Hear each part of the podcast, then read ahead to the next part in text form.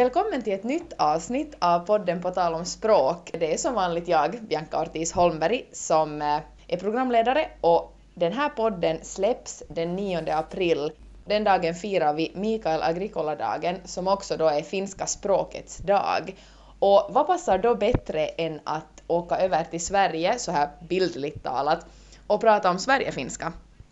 Det har talats finska länge i Sverige och speciellt på 1960 och 1970-talen flyttade många finländare dit. Idag är finska ett av de fem nationella minoritetsspråken i Sverige och också det näst största invandrarspråket efter arabiska. Om du som lyssnar, som jag, är finlandssvensk, så då är du säkert van vid att se på finskan som ett majoritetsspråk, om du bor i Finland alltså, och svenskan som ett minoritetsspråk. Och därför tycker jag det ska bli spännande att en liten stund vända på steken och höra hur det funkar när rollerna är ombytta. För idag är gästen i podden Henna Leskelä, som är min kollega på Institutet för de inhemska språken. Hon jobbar alltså med finsk språkvård men har också tidigare jobbat som språkvårdare i finska vid Språkrådet i Sverige. Så välkommen Henna, det är roligt att ha dig här. Tack så mycket, det är jätteroligt att vara här. Och, och det som jag liksom började fundera med den där inledningen är att det var också, också ett helt nytt perspektiv för mig när jag flyttade till Stockholm och började jobba med finska som minoritetsspråk, så det var liksom en annan synvinkel då. Vad var det som då lockade dig till att börja jobba i Sverige? Det var jul, jag har ju studerat nordiska språk och sen jag har också studerat finska så det var lite sån där liksom ett naturligt val på något sätt eftersom jag har ju varit också intresserad av, av språkvård sedan länge. Så. Så, och sen jag, jag visste ju att det finns Institutet för de inhemska språken i Finland och sen jag lärde mig att det finns också något som heter språk, Språkrådet i Sverige. Och sen jag jobbade där först som praktikant och sen lite senare fick jag en, en tjänst där. Så du har nog jobbat några år visst? Jo, det var liksom närmare, närmare tre år. Hurdan är finskan i Sverige idag och vem är det som talar finska? Huvudprincipen i den sverigefinska språkvården är fortfarande att finskan i Sverige ska hållas så nära finskan i Finland som möjligt. I den svenska lagstiftningen står det att Sverigefinnar är en av Sveriges fem nationella minoriteter, men språket är finska, inte Sverigefinska. Och sen jag funderade på att det går att skilja minst två grupper av talare, alltså sådana som har själv flyttat till Sverige och sen det är de som är födda i Sverige och sen deras barn och barnbarn. Och Sveriges Radio Finska, som hette, hette tidigare Sisuradio, de har gjort flera kartläggningar över antalet personer med finländsk eh, bakgrund i Sverige och den nyaste kartläggningen är från eh, 2019 tror jag. Och då var det närmare 727 000 personer som var antingen födda i Finland eller har minst en förälder, förälder som är född i Finland eller har minst en far eller morförälder som är född, född i Finland. Hur, hur levande är finskan bland de här personerna?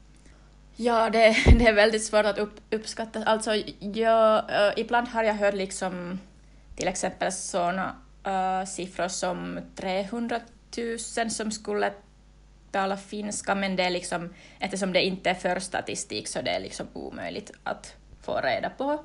Uh, jag tror att det ändå går att konstatera att finskan används också i Sverige, både hemma och på jobbet. Det, det senare, alltså på jobbet, det har ganska mycket att göra med statuset som, som ett nationellt minoritetsspråk. Och, och det finns till exempel de här liksom förvaltningsområden som, som de heter, alltså det finns ett förvaltningsområde äh, för finska i Sverige där man liksom har lite ökade rättigheter. Och visst handlar det om till exempel att man får service i vissa situationer och sånt? Jo, eller, eller liksom man borde få, men liksom vad är, vad är verkligheten då, eller hur det liksom funkar i verkligheten, så det är, det är ett annat, en annan sak. Eh, jag har förstått att den sverigefinska språkvården jobbar en hel del med termer och med terminologi, till exempel samhällsterminologi eftersom man ju måste kunna tala om det sverigesvenska samhället också på finska. Har du något exempel på finska samhällstermer i Sverige? Jag har ett eh, klassiskt exempel här som är, är landsting, alltså magerajat på finska. Och det, de finns ju inte i Finland och inte heller längre i Sverige eftersom de sedan i fjol har alla före detta landsting hetat region. Så det är till exempel Region Stockholm och Västra Götalandsregionen. Sverige-finska språknämnden myntade ma magarajat och nu jobbade Språkrådets finska termgrupp med översättningen av region och alla, alla dessa nya namn. Så då blev region alue på finska och så till exempel Tukholman alue och eh, Läntisen Götanmaan alue. Det är ju lite motsvarande också som språkvården här på svenska i Finland får fundera när det är någonting som inte finns i Sverige helt enkelt, just något, någon samhällsterm, så då, då måste det finnas ett svenskt ord för det. Och det är väl då lika att det måste man måste kunna tala om det svenska samhället på finska. Jo, precis. Och sen ett annat perspektiv är förstås svenskans påverkan. Och det finns ju massor av äh, lånord från, från svenskan även i det finska standardspråket.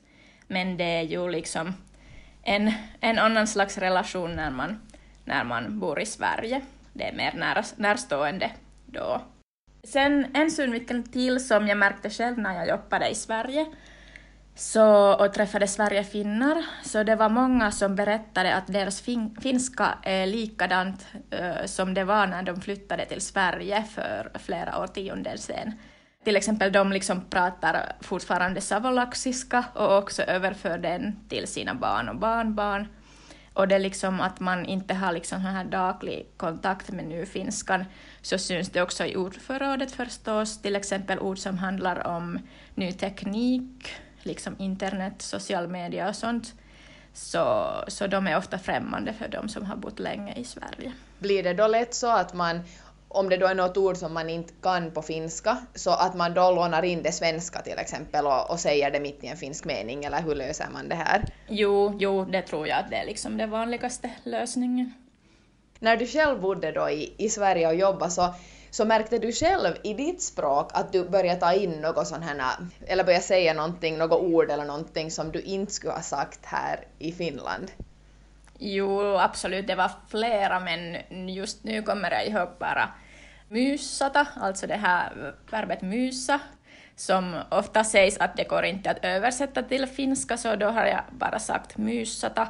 Och det är väldigt, väldigt, väldigt någonting väldigt liksom Sverigefinskt. Och sen jag gillar också annat, annat verb som jag använder mycket är, liksom numera i Finland är storhandlata. Ofta när till exempel man, man reser, reser till, till en stuga eller någonting, liksom sommarstuga och med kompisar och sånt, så då brukar jag säga att Åh, ja, vi ska storhandlata. Vad skulle man säga på standardfinska för, för storhandlata? Meidän täytyy tehdä isot ruokaostokset eller någonting sånt liksom. Jo, precis. Mera att vi, vi måste köpa en massa mat eller ja, någonting ja. sånt här. Ja. No, men då är storhandlat ganska praktiskt. När man tänker på hur finskan i, i Sverige ser ut och så här och situationen så så hur, hur ser språkvården ut? Du nämnde det här med termer. Är det någonting annat som du kan se skiljer sig från det jobb du gör här i Finland som språkvårdare mot vad du gjorde i Sverige? Eh, en skillnad är förstås språkpolitiken. Det sysslar man också med här, här på Institutet för de inhemska språken, men, men när man jobbar med minoritetsspråk som, som du säkert vet så, så det, det är liksom mycket mer om, om det här liksom politiska. Och sen nu efter, efter jag slutade där, de har, sedan dess har de faktiskt gjort eh, eller skrivits ganska många utredningar, handlingsprogram och så vidare där, där språkrådet har an, antingen äh, bidragit eller, eller skött hela projektet. Och de, de, men de handlar oftast inte bara, bara finska utan också de andra nationella minoritetsspråken. När jag jobbade på språkrådet saknade jag däremot ibland frågor om typ kommatering och grammatik och stil.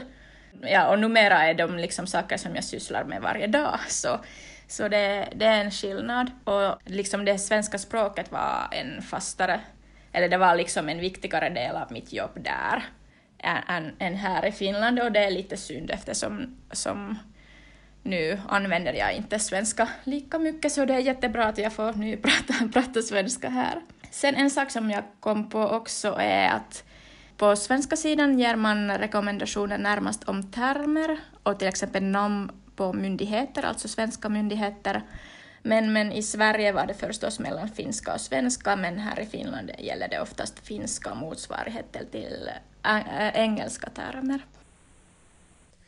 Just när det gäller de frågor som språkvården får då i Finland och i Sverige så, så gjorde du visst en kartläggning om det här tillsammans med din Sverigefinska kollega Tarja Larsson för ett par år sedan, 2018 var det visst. Eh, och det gällde förstås då de frågor som den Sverigefinska språkvården får. Eh, vad kom ni fram till? Vilka frågor är populära i Sverige och hur skiljer de sig från de frågor som ni får här i Finland? Vi kom fram till att det var liksom runt eh, 60 procent av frågor var termöversättningar. Det har gjorts också andra, andra kartläggningar tidigare, så det var liksom till och med 80 procent eller någonting sånt. Så det har lite förändrats och det har liksom kommit mer frågor om grammatik och ortografi och sen också om språkpolitik som jag nämnde redan tidigare, så det har lite liksom, de är liksom nya typer av frågor som de får också som de får i Sverige. Men i Finland är ortografin och grammatiken fortfarande populära ämnen, till exempel särskrivning och böjning, och de har varit ju liksom populära under, också under tidigare årtionden. Och sen därtill, därtill kommer liksom frågor om stil, genre, ordval och formulering av text. Här på finska sidan det är ganska mycket frågor också som också om liksom lämpligt språkbruk, alltså jämställt och neutralt språk och könsneutrala ord och sånt. Så jag tror att de är sådana frågor som de inte får, får där på språkrådet, åtminstone inte ofta. Vad beror det på, tror du?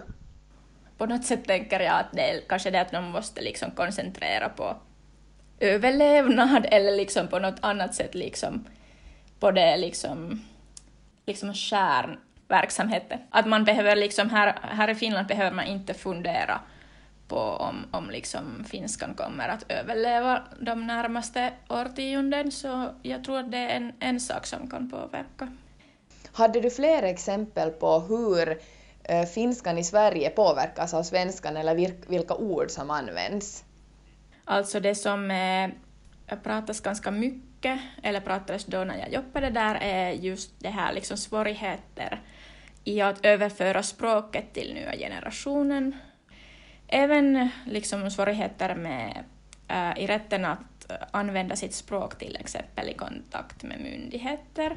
Mina gamla kollegor på språkrådet tänker också att framtiden ser lite oklar ut och, och, man funderar om, om det finns tillräckligt med vilja att lära sig finska. Men sen om jag pratar liksom det här ordförrådet eller typiska sverigefinska ord så det är faktiskt väldigt aktuellt just nu eftersom Sveriges Radio Finska de har en tävling om årets sverigefinska ord och det pågår just nu. Så år 2016 vann äh, Fikata, som är ju en klassiker, och sen år 2017 Fixata och 2018 Nukkuma aamu, alltså sovmorgon. Ja, det, är det så att det inte finns i, i standardfinskan ett ord för sovmorgon? Nej, det finns inte. Det är liksom det är med flera ord, man liksom saa nukkua pitkään. Ja, precis. Man får sova länge eller något sånt. Ja, ja. Så jag tycker det, det är liksom jätte, jättefiffigt, tycker jag. Och sen det här, jag började fundera det här med fixata, det är intressant eftersom den används ju också i Finland och i Finland, svensk, Finland finskan också, äh, i talspråk och slang. Så jag började liksom fundera var går gränsen mellan olika språkformer och spelar det ens, ens någon roll? Att det, det är intressant att de liksom har tänkt att det är Sverigefinskt ord och, och här i Finland det är också ganska, ganska vanligt ord i, i finskan. Ja, det är ju faktiskt lite spännande att ett ord som kanske då faktiskt uppfattas av Sverigefinnarna själva som någonting väldigt Sverigefinskt på något sätt också då kan användas någon annanstans. Att det är ju ingen dialekt eller varietet av ett språk som har har patent på orden, utan ibland går det ju så här att de, de kan finnas på många håll, vilket ju är ganska, ganska intressant. Men hur ser det ut i år? Vilka kandidater finns i år i den här tävlingen? Jag tänker att det finns några ganska typiska sverigefinska ord som är med även, även denna gång. Och de var liksom till exempel rullatorttu, som är alltså rulltorta, kääretorttu, och sen rullarapp, rullarappuset, äh, liukuportaat, rulltrappa. Och sen det var en sån här fiffigt också som yli eilen, i förrgår, som är toissapäivänä på, på äh, standardsfinska. Yli eilen som om man jämför med yli huomenna. Ja, ja, det blir liksom för att yli huomenna, som då betyder i övermorgon, så där finns det här yli och så gör man på motsvarande sätt ett ord som yli eilen, det är ju ganska fiffigt. Så jag tänker till exempel de här liksom yli eilen och sen det här nukkumaamu som jag nämnde, nämnde redan, så de är ganska fiffiga och jag tror att de kanske har någonting liksom speciellt Sverigefinskt i sig.